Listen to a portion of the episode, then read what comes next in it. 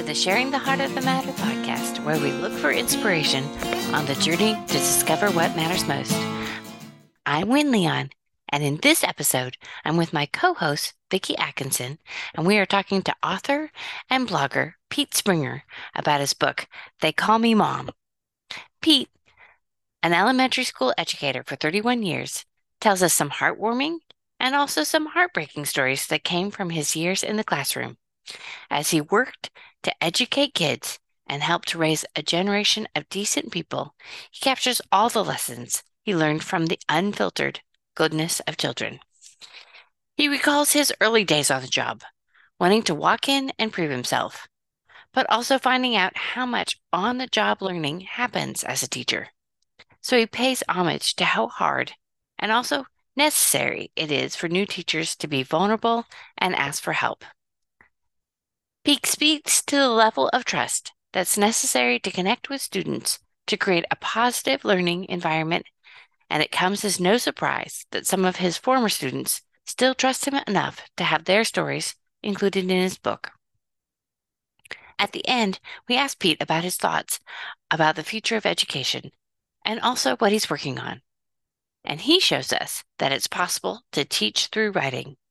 This is a great episode about teachers, learning, and the best of community and collaboration when we come together to support both educators and students. I know you'll love it.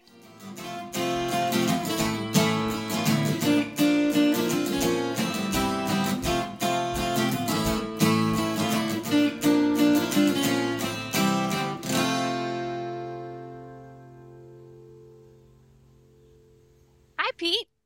Hi. Vicki and I are so excited to have you here today. It's just so fun to talk to you about your book, They Call Me Mom, which is just absolutely perfect this time of year, back to school. Your story about becoming an educator is so compelling. Could you read pages eight and nine from your book and explain how you found your calling eh, to teach and return to college to become an educator? Sure. I should give you just a few seconds of backstory about that. You know, I I graduated from high school. I'm ex- excited to move on to the next phase of my life, except I didn't really have any idea about what I wanted to do. And so I was kind of expected. I'm the youngest of four boys. My my three older brothers had gone to college. That was kind of my parents' plan for me but the idea of going to college when you don't really know what you want to do of course the fallback is well just take some general ed. And yes. so i took um, police science classes and well, right away i found out that's not what i want to do. And i'm i'm strong in math. I took accounting classes and i you know was like well i'm good at this but it's i'm not passionate about this. And so after the first year i um, had an opportunity to to leave the nest, which um, sounded pretty good when you're 19 and you're ready to free free your wings, so to speak. Yeah. So I, I, ended up moving in with a, a friend five hours south in the Bay Area, and things went pretty well. It was a really important year in my life because it forced me to grow up and take a more serious look at my life. but uh, anyway, so that's where this begins with me having to go home. And I never took that for granted because I had a safety net. I didn't right. want to go home, but I had right. no choice. Uh-huh. One lesson this experience taught me was to have compassion for the downtrodden a couple of bad breaks in life, and any of us can go from a life of luxury to living on the street, wondering where we might get our next meal. I had the good fortune of being able to fall back on my family for security.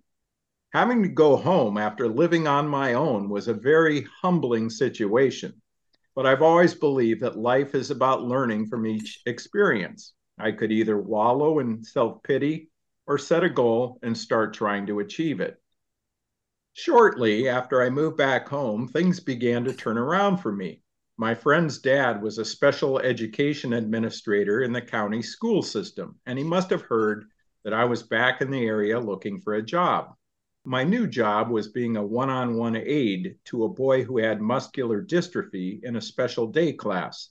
The student, who I'll refer to as William, was at the point in his condition where he walked part of the day with the support of leg braces, and he spent the rest of the day in a wheelchair. He was a large boy, and when he fell, his teacher was not strong enough to help him get to his feet anymore. This is where I came in. If William fell, I could lift him back up, and he usually could regain his footing if he were wearing his braces. Even though he was my primary responsibility, I got a chance to work with many of the other kids in the special day class. A lot of those kids were emotionally disturbed, and there were some pretty challenging days. Part of the day, the class was integrated with the rest of the school population. They would eat lunch and have recess with the other children. I got to know lots of other kids at the school because they came over and visited me at lunch or recess. Part of each day, I worked with William on a one on one basis.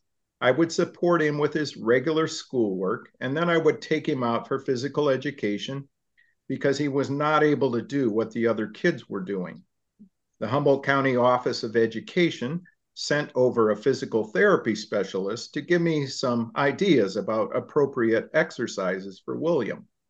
Sometime during the year, I decided I would give college another chance. I discovered I had a talent for working with kids, and I felt good about myself when I was mentoring and counseling them. After the summer, I returned to college, and this time I felt like I belonged there for a specific purpose and goal in mind. That was the first time I seriously thought of becoming a teacher. While I took classes, I continued to work at different schools and had many other kinds of educational experiences as a teacher's aide. Being in college now seemed to make sense because I had a reason to be there. I now had a real objective and goal in life, and I seemed to be feeling a lot happier too. After I graduated from college with a liberal studies degree, I signed up for the teaching credential program. While high school was not my favorite time in life, I found college was different. I met a lot of cool people and formed lasting friendships with others were working toward the same goal. If that wasn't enough, I met my future wife, Debbie, in one of my education classes.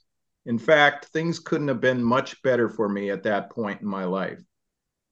I've never shared most of this story with anyone, but the experiences I went through only served as further motivation.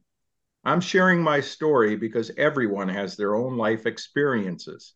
Sometimes we don't make good choices, and at other times we're just searching to make sense of it all. Children are no different. They come to school with their own life experiences, and sometimes they need teachers and other school personnel to be a stabilizing and guiding force for them. At times, we need to draw upon our past struggles to offer support and wisdom to our students. This is the story of how I fell in love with teaching and the joys and challenges that this noble profession provided to me over the course of 31 years. I hope that you will gain a sense that the life of a teacher is full time and consuming but one that ultimately can bring endless joy and satisfaction. So good.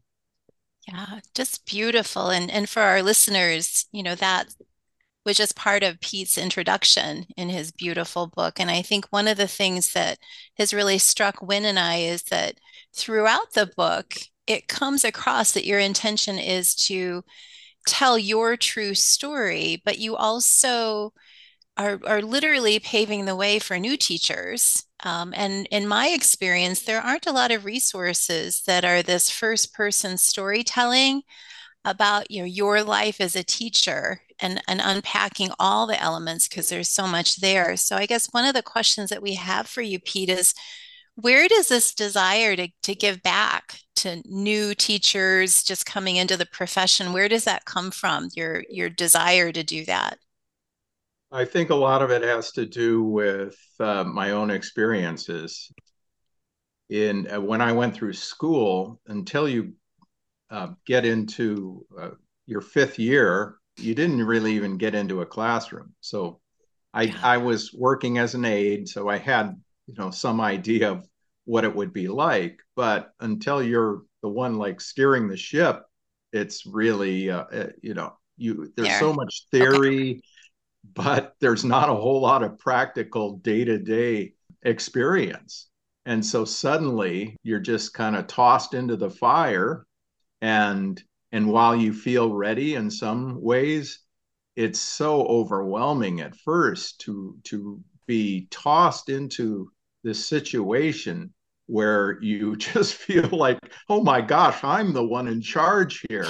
And uh, you know nobody told me what to do when when a, a child throws up and, and nobody told me what to do when the you know a child um, comes to school and they're they're sad because um, you know their grandpa's sick or they they you know heaven forbid they had to put a, a dog down or something heartbreaking.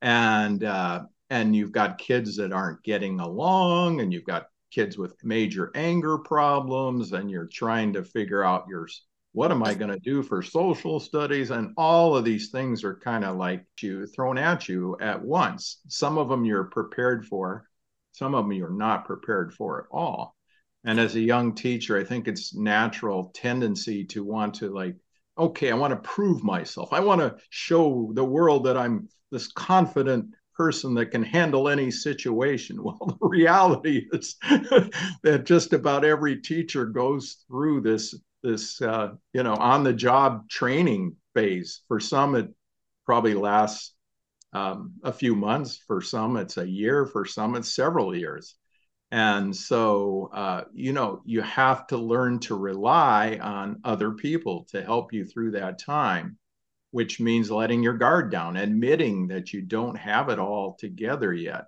which for some is is hard to do. And then that is certainly fostered by having a great administrator who realizes that and encourages um, uh, peers to reach out to you and help if it's hard for a new teacher to say, Hey, I need some help in this area.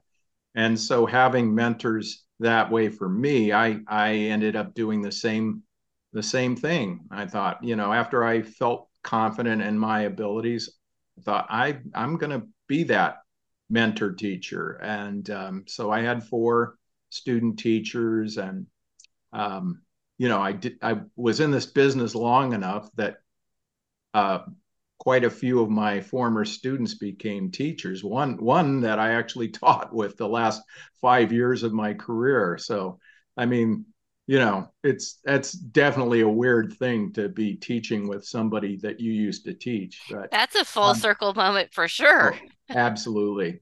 Yeah. But I love how you write about that full continuum, you know, of, of helping the new teachers, leaning into mentors that were impactful for you. And some of what you share in the book is so potent because there's some practical advice that new teachers need to know about. On page 24, you write about ice packs, you know, and the wisdom that you gleaned about working with all of these constituent groups. You've got the students, but you've got parents, fellow teachers, you know, dealing with administrators and you know, all of that I'm sure was very hard to rewind and think about. So we're curious when you think now about writing the book, what were the hardest parts to write and what were your favorite parts to write? Uh, it's for sure. It's uh, this might be a surprising answer, but I would say um, it's the students uh, in in both respects. Certainly, it was just so much fun for me to think back and write about memorable students I've had. But in some cases, the stories were were kind of private, and so Mhm. I didn't feel right about writing about certain uh, things that happened, even though you know I changed their names and all of that. So in some cases, I um, I had to reach out to former students and tell them, you know, I'm writing this book and I'd really love to share your story, but I I wouldn't want to do that without your permission. Yeah. And so um, and generally the sp- responses were were oh my gosh i'm going to be in a book uh, and so on i said oh of course and and you know I, I, would you know, I'll I'll send out what I plan on writing just to get your approval. I didn't want to, you know, violate any kind of privacy um, yeah. kind of concerns. So I loved moment. I loved that part of things, writing about kids and some of the. I don't know if we've got time. I, I want to share one of those. I had uh, a second grade girl who I think I called Janet in the book, and um, she was telling me one day, we're sitting in class, and she says, I'm raising money to take my family somewhere. And oh, that, that's really nice. Where you what, what where are you guys going? Well, we've never, she's telling me very and I, and she's a very honest kid. So I believed her right from the start. Well, we've never taken a vacation and we're going to take and and I'm trying to raise money so that we can take a vacation. Aww. Well, the rational part of me is like, yeah, you're in second grade. How the heck, you know, do you know how expensive this is? of course, right. that's not that's not your role as a teacher. Your mm-hmm. role is to be encouraging. Mm-hmm. So I, uh, you know, then think the next day I got a chance to talk to her a little more and yeah, tell me a little bit more about this. And so she's telling me, you know, I'm working at home and I'm doing all kinds of jobs. And well, where are you going? And so I, I, won't mention the city, but she mentions a city to 90 miles to the north of us. It's not a, a place that anyone would want to go to take a vacation. and so, but I just was like, oh my gosh, this is so beautiful. And I knew it was true. Yeah. And who knows, who knew if she, you know, how much money she really was. Well, what are you going to do when you're there? Well, we're going to stay in a motel and we're I'm gonna take my fam family out to dinner. And I'm like, oh my gosh, this is just like such a beautiful story. And so I immediately move into um, supportive, helpful mode. And I'm like, oh, in my head, I'm like, gosh, if she doesn't, if she's not able to raise the funds, then I'm going to help this family out. Yeah. And so I go home and I'm, you know, I'm telling, retelling that story to my wife, and she's like, well, now she's the voice of reason and wisdom. yeah. You know, cool your jets, buddy. You know, let's, you know, you don't want to offend the family, you know, and, and yeah. she made me pause and realize, no, I'm going to let, this is a huge, important thing in this kid's life. And yeah. so I thought, well, no, I'm just going to kind of monitor. This was fairly early in the year. Mm-hmm. And so um, as the year's going on, I'm checking in with her. How's your goal going? And she's still raising money. She knew exactly how much she needed. And, and uh, so uh, near the end of the year, it's probably two weeks of school left. And uh, all the kids go out to recess and I'm on the I'm on the computer and she's kind of a quiet kid and she's still just standing there near me and she says, Mr. Springer, I did it. And I'm going, I wasn't registering at first what she was refer, you know, what she was referring to. And so then it, it hit me. And so of course I I get up and told her how proud I was and hugged her and just said what, you know, what a great thing it was that she was doing this. And and you could just see the pride in her eyes, which of course warmed my heart.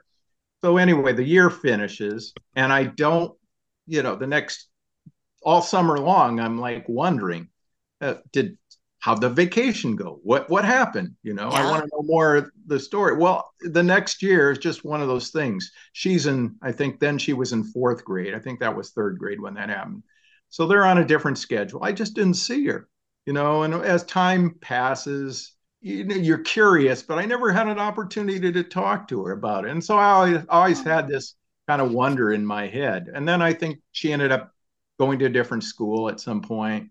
So I never got the answer. Yeah. So, so but there, there's more to the story. Great. Bear with me. So, my, her senior year of high school, and I had lost touch by uh, with her pretty much after that. But you know, I lived in the same city that I taught in, so I'm constantly running into former students, just going about day to day errands, which is hysterical in itself. yeah. When you're in the you're in the grocery store and some kids from the down the aisle, Mr. Springer, and, you know, and you turn your head and the other shoppers are like looking at me like, you know, who the heck's this guy? He doesn't look like anybody famous, but you're a celebrity. Anyway, yeah. yeah. you are in their eyes, right? Yeah. So anyway, I walk into this, uh, you know, I'm just happen to be going into a fast food restaurant and there she is working behind the counter. And so and we recognized each other right away. She just had one of those faces. So we're like i'm hugging her and we're you know it's not a great time to catch up because she's at work but yeah. but um, so i said well how long have you been working here? And let me you know tell me what's going on. And she said well i started working here uh, a year and a half ago because i wanted to earn money for my own car Mm. And uh-huh. I was like, oh my gosh, this is like, I mean, it, immediately I thought back to her goal when she was a kid. And yeah. uh, and, and she said, yeah, and I and I just recently made that happen. And so I, yeah. I couldn't stay around. I got out of there because she was at work. But I, you know, I'm riding home in my in my car, and I got tears in my eyes because yeah, it was such sure. a beautiful moment to see anybody achieve their dreams. And to continue that relationship. Now, now I've been to her housewarming party. I've I watched her get married. Um. I would have been at her baby shower until I had a recent health situation. So you wow. know they're not they're not just students for that year. Right. I mean, I I I and I'm not anyone special. There's there's plenty other teachers that feel this way. They they become yeah. our our students for life. Yeah. Yeah. And, yeah. and then on the flip side, I said, you know, the hard part was also writing about things that tragedies, sadness that happened to students. And of course, uh, that the same thing. I, there's no way I could write about something like that without their permission. But you right. know, one of one of the situations that happened was just tragic. Was um, one of my favorite classes, and uh, they were uh, a bunch of the parents and kids were at school. Um, this was uh, probably about two weeks before school had started, and they were having a, a soccer game at school, playing on the school field. And during the middle of the game, one of the parents had a heart attack mm. and oh passed away. Mm. And, you know, so this is all in front of all these kids and everything. And then suddenly, you know, here they are in this this they're you know they're under your care under your uh-huh. responsibility. Yeah. and you're like oh my gosh am i am i ready for this? And do i want to make sure i do the right thing? And so yeah, it was a ch- challenging experience. And but i wondered if she would be okay with me sharing that. And so i reached out to her and and she's turned out great. I'm so proud of her it was just a devastating thing for anybody to have mm-hmm. in their mm-hmm. life. So, oh my right? goodness. So those kinds of things were were hard to write about. And yeah. and amazing that you, I mean, you were teaching your kids about vulnerability and, and respect by asking them to tell their stories in the book. I mean, you're still teaching them in that mm-hmm. situation. I I feel like that's that's one of my biggest roles. I mean, there's the academic part of school, but a, a teacher you have to create a level of trust within your classroom. And so the first thing I tried to have my student teachers do was to develop that level of trust and mm-hmm. let your kids know you care about them and and love them and you're going to look out for them no matter what. Right. Yeah. Yeah. All of that necessary to to do that in order to do the learning, right? Mm-hmm. Absolutely. Mm-hmm. Yeah. We are big believers in collaboration and community. Can you talk about how collaboration and community has played a role in your career? Sure. Uh, I've I, am a huge believer in those two uh, words myself. Um, community. I think you know I've was raised with the idea of giving back, and so community service is is a big part of my life. I love the opportunity in retirement to to uh, give back. So one of the things I've been doing the last year and a half is um, uh, going into um, assisted living and reading to seniors there. And so, and a lot of those uh, people have cognitive issues, so it's tricky to know. Well, what do I read that's that's um, stimulating for them, but the, and that they can follow. But I don't want to, you know, be condescending at all. So, um, and I love that. It's one of the best parts of my week. I yeah. I just love. I, I you know I I'm loving retirement, but I miss certain aspects of the job. And one was just reading reading the reading aloud. It's like being an actor, an actress. You know, you get to adopt a different persona, change your voice, be all animated. And so, I mean, that's that was always part of the fun for me. And kids, yeah. kids would be like, you know, you, you stop in a, a, a point in the story, and then you pick it up the next day and start reading. And you know, I'm using my grandma voice, and they they're like, "Stop! That's not the voice." That's and I'm trying to read. What did I sound like yesterday? So, I mean, you, there's just so many comical things uh, that happen in school like that. Yeah. And collaboration. Oh my gosh! I mean, uh, so many things are always better when we're working with somebody else. I mean, look at the two of you, for example. I mean, you, you know, Wynne's podcast would be fabulous, I'm sure, if she was doing it by herself.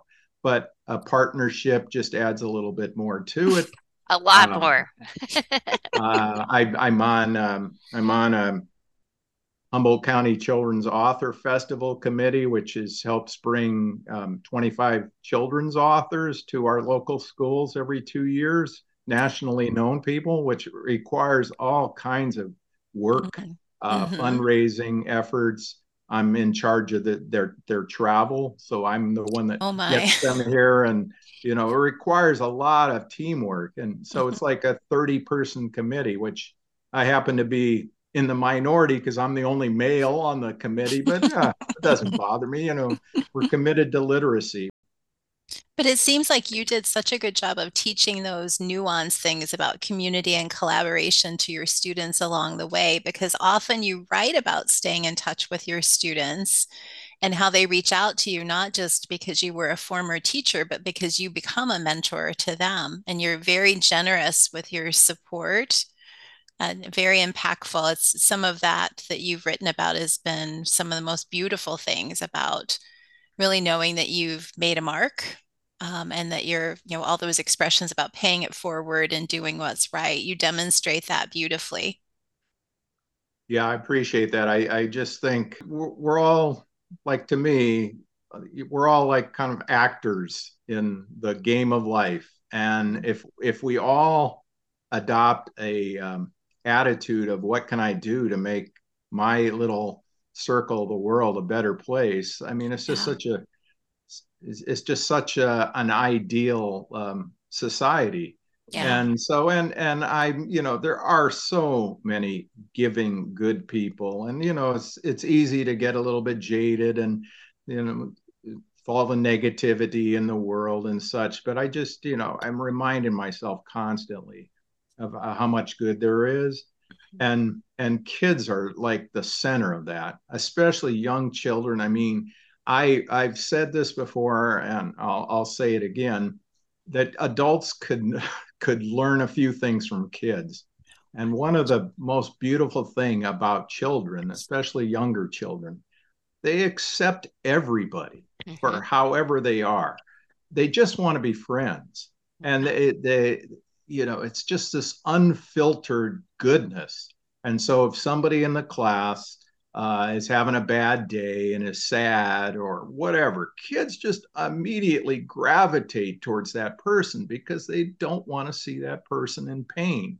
Yeah. And then you, I think of us adults and and you know i'm not referring to any any of us specifically but just the uh, idea that we kind of form these little clicky groups and you mm-hmm. you get self-identified in your politics and you just like it's just that's not the way it should be. We should be accepting of, of different viewpoints and and kids are kids do that. So so pay attention adults because your kids have it figured out. Yeah. And having true. teachers having teachers in place to highlight that goodness. You know, mm-hmm. it's the catching them doing good, right? And really offering praise in those moments because I think even for children these days, there are risks right and and doing what's right or what feels appropriate in the moment because there there are so many rules right and right. and risk of ridicule and and so much for kids that they've got to think about every move they make and how may they become a target by doing something that's right and so having that teacher there to say yeah yep that was awesome yeah Judy. well and uh, I, I want, I just want to throw this in, you know, and one of the things I like to do in my classroom was instead of just, you know, everybody likes praise and teacher praise is great, but I also had where kids could pick up, you know, we, I called it the friendship club. So when somebody did something nice that they wanted to share, the mm-hmm. students would write down whatever little anecdote. Oh, I was feeling lonely, and so and and Emma played jump rope with me. And so mm-hmm. then, you know, at the end of the day, it'd be a few minutes left.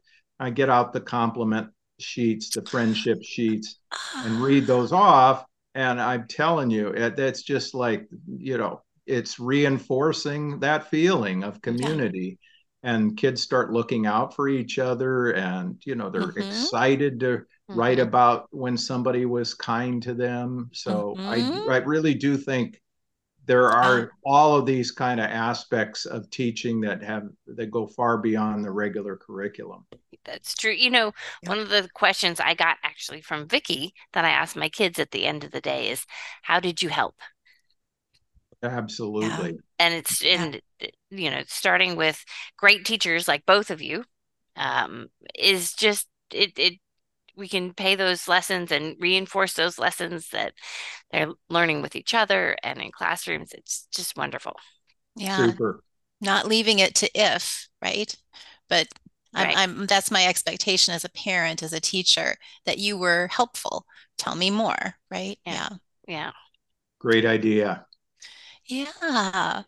Well, we've got like just one more kind of wrap up question. We know you've got some future thoughts that you share in the book about education. And, you know, it, it's a, a tough time, I think, for people in lots of different ways. But before we let you go, Pete, do you have anything in particular that you want to share about your thoughts about teaching in the future, your hopeful wishes, anything that comes top of mind?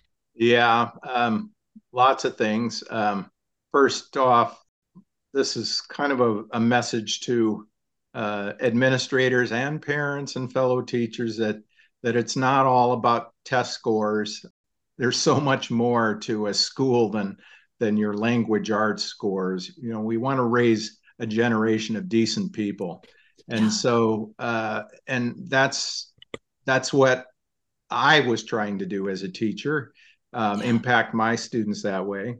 Um, and I am a concern of the future, and, and I I really am worried about this is that we have not empowered our teachers, and um, people feel a sense of hopelessness when you're working your butt off, given 110%, and yet if you feel like you know there's somebody that really doesn't even know what what um, daily life is like as a teacher that's being critical of you.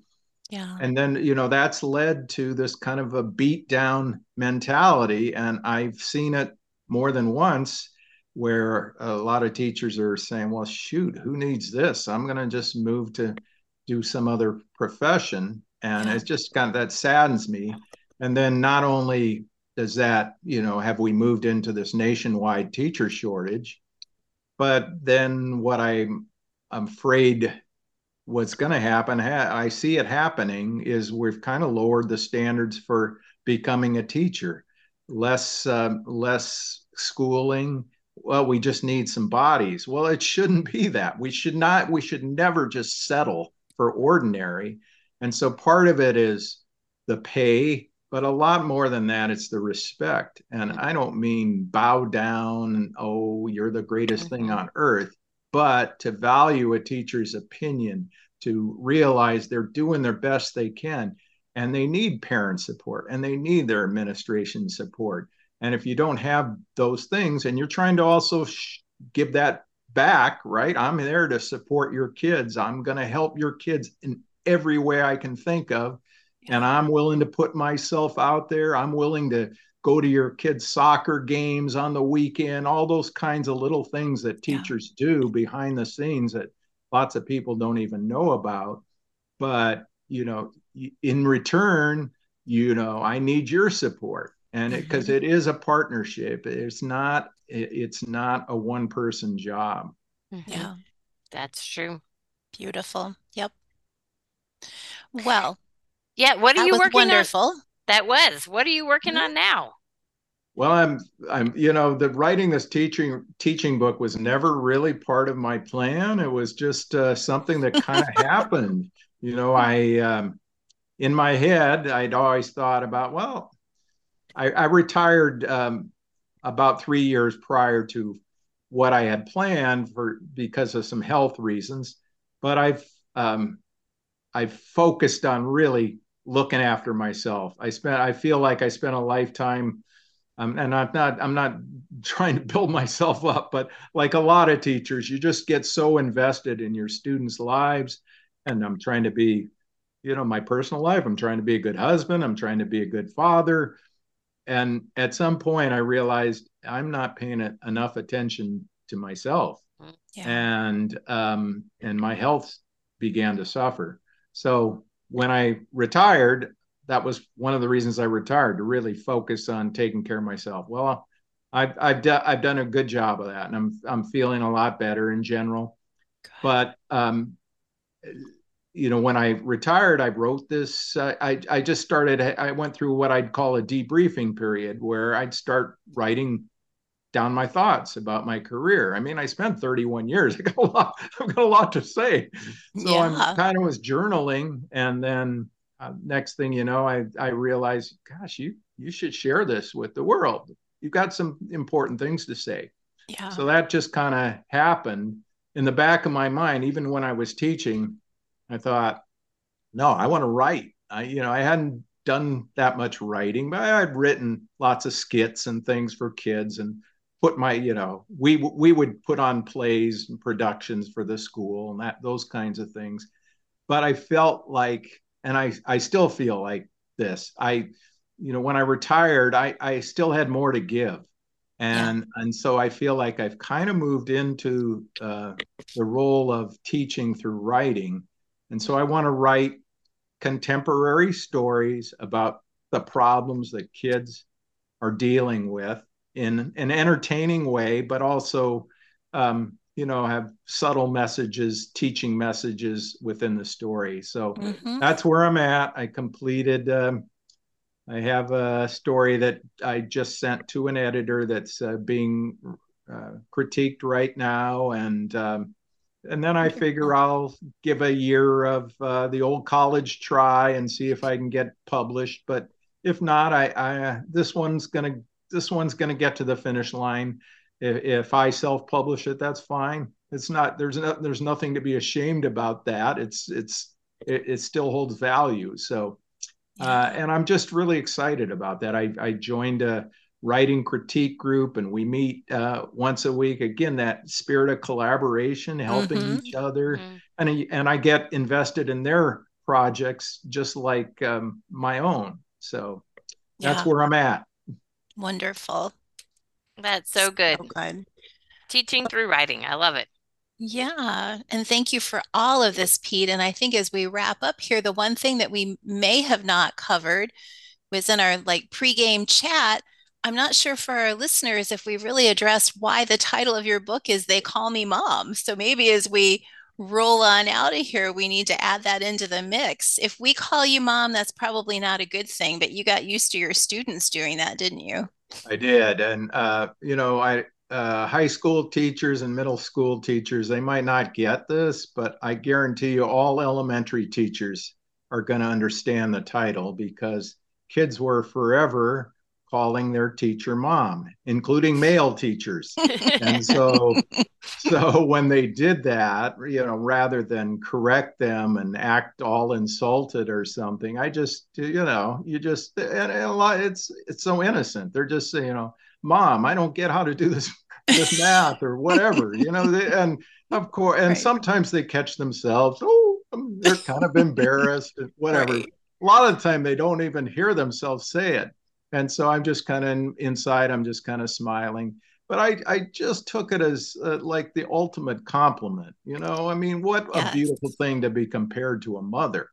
Yeah. And so, um, and uh, I guess as I told you um, before um, we uh, started recording this, that um, I even had kids occasionally call me grandma. So thought, okay, now now you've taken it a little too far. If, if, I, if grandma and I look alike, then one of us has a problem. like a Mrs. Doubtfire moment there, exactly, right? Or exactly. something, right? Well, uh, Wynne and I believe oh, there's good. no better title for a book than They Call Me Mom. And right. Pete Springer, it was such a joy to spend some time with you today. So Thank good. You. Thank you so much. And, and thanks for what you're doing. Um, you're supporting your fellow writers. I know both of you have written books. And um, so it's a beautiful thing. I love being a part of that collaboration, and I look forward to a long time friendship. Thank you, Us Pete. Too. Thank you so much, Pete. Okay. Bye. Bye. Thank you for listening. Our music is composed for Sharing the Heart of the Matter by the exquisitely talented duo of Jack Canfora and Rob Koenig. For show notes and more great inspiration, please visit our site at sharingtheheartofthematter.com.